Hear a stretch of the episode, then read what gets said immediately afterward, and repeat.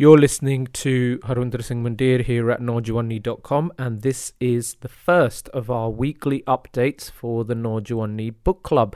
Welcome. I hope that you have had an enjoyable time reading through the first few chapters and few dozen pages of Saffron Salvation by Simarjit Kaur. What we're going to talk about in this first weekly update will take us to the end of chapter 10, which ends on page 56. So if you haven't read up to that point, maybe pause this audio form and come back to it later. Uh, otherwise, there will be some spoilers present. If you've read ahead, you can still listen in because this might be a nice thought provocation for what you've read thus far. So, we've got to full grips with this book now. We've started it and we're getting it to grasp the main character, Sharan, who really this entire book is all about. And we've joined her as she is in the Punjab for a holiday, and the holiday has concluded with a meeting with the potential one as you do, away on holiday. Now, your parents introducing you to someone who could be the one. This time period, obviously, the years that the whole uh, book is set in is 1984, so it is some time ago, and that kind of practice was very prevalent of introducing people to arranged marriages and having meetings with the one uh, or the potential one. So it's not out of place at all. And it's probably the kind of thing that still goes on at some level today. I found it quite interesting to read. Wonder what you kind of thought of it, particularly those of you who are younger readers, and how much of what you read actually speaks to your experiences searching for the one.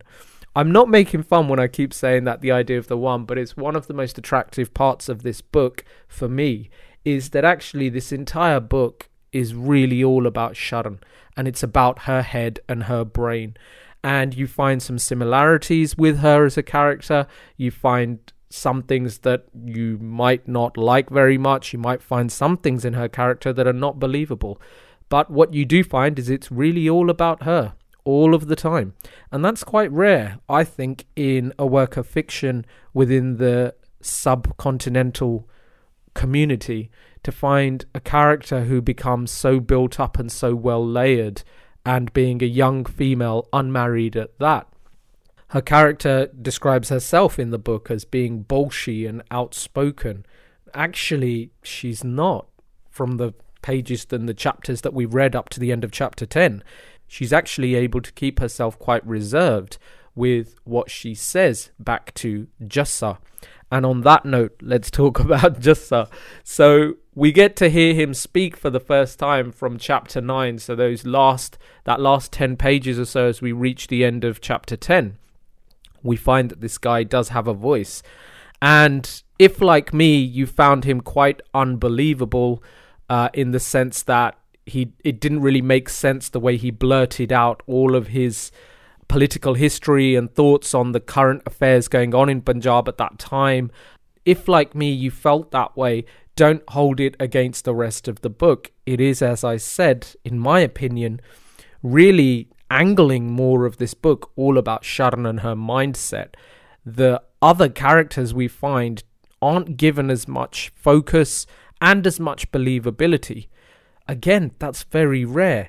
Jassa's attributes in this book exist as a reflection of Sharan and what it is that she is searching for.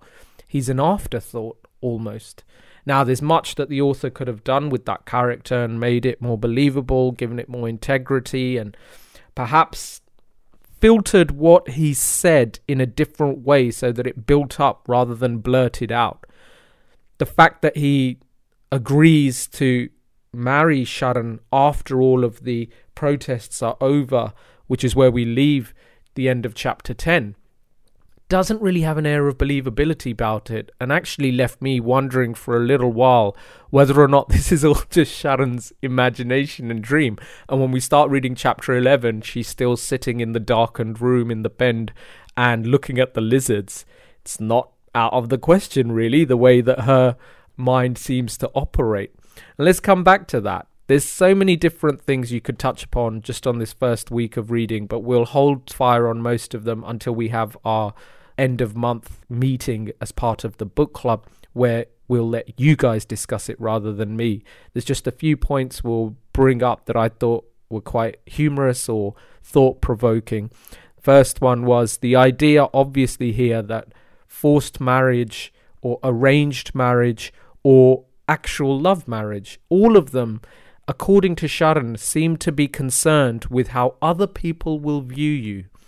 And there's a comment she makes in the book her arranged marriage, her being a happily married daughter, it all centers on how her parents will then be viewed. And that's quite a sad way for us to exist.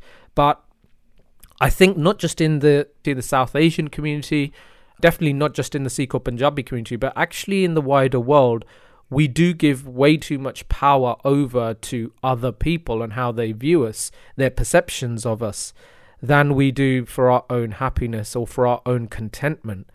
And I found that an interesting comment that she made there about being the happily married daughter and it please it, it making life easier for her parents. There was quite a few funny comments that are made throughout. I found the language at times can be quite crass. At the same time, it's quite real. It the way that her brain works, Sharan's brain works, and that it jumps and flits from one bit to the next. It's chaotic, but it's indicative of how our minds sometimes work, particularly when we're in a heightened experience, one that is leaving us both anxious and excited at the same time. Ultimately, that's what Saffron's salvation seems to be about.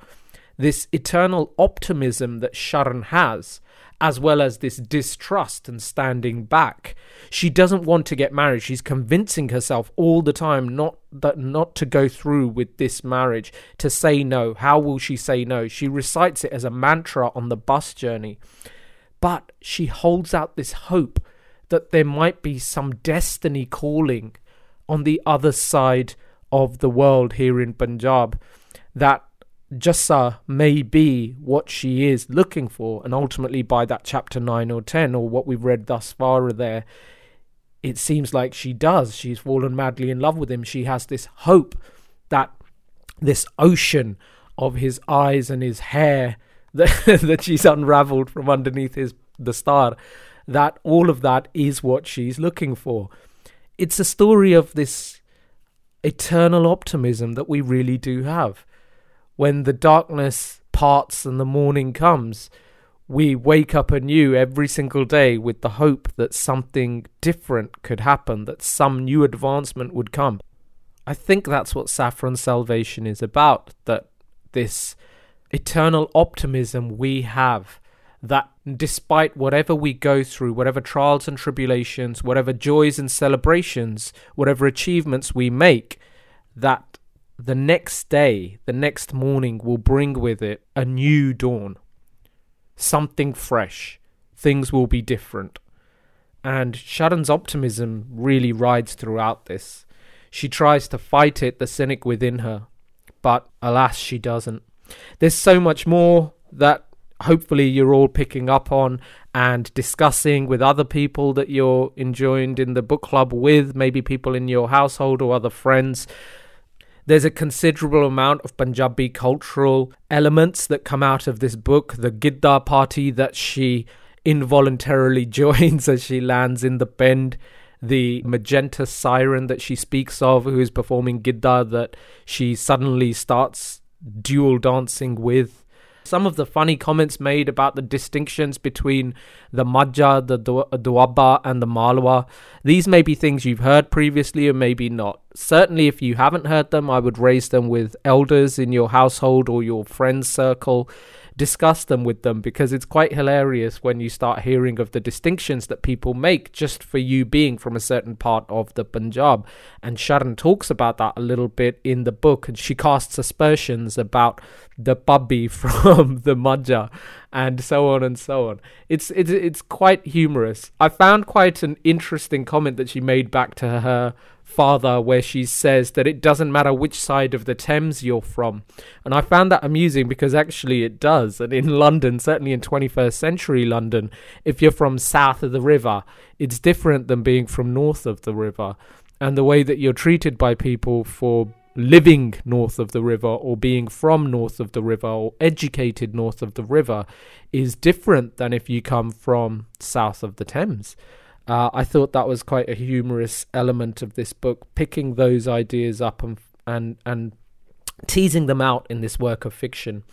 Obviously, there's an, a major part of this book that is introduced in those two chapters, chapter 9 and 10, and it is quite to the point and it's not really teased out in a way that I think mirrors everything that's happened in the previous eight chapters. But this idea of the political struggle and strife that is taking place in the Punjab leading up to 1984 is where this book is going to take us. It's what the backdrop of this book is, it's what Sharan is going to be looking for. So hopefully you're as excited as I am to carry on reading through those chapters and to start learning more about Sharan and her journey to find the one to achieve saffron salvation. I'll leave you with just one final comment, which I thought was really humorous and unfortunately very true in my own life and in some of the close personal friend circles I have. The Punjabi way of letting a girl down is to drown her in political history. And that is something that I've done and something that some of my peers have done before. And some people I know see it as a test. If she can stomach me talking about political ideology and what we're trying to devote our lives to, then she might be somebody worth talking about uh, having a future with going forward.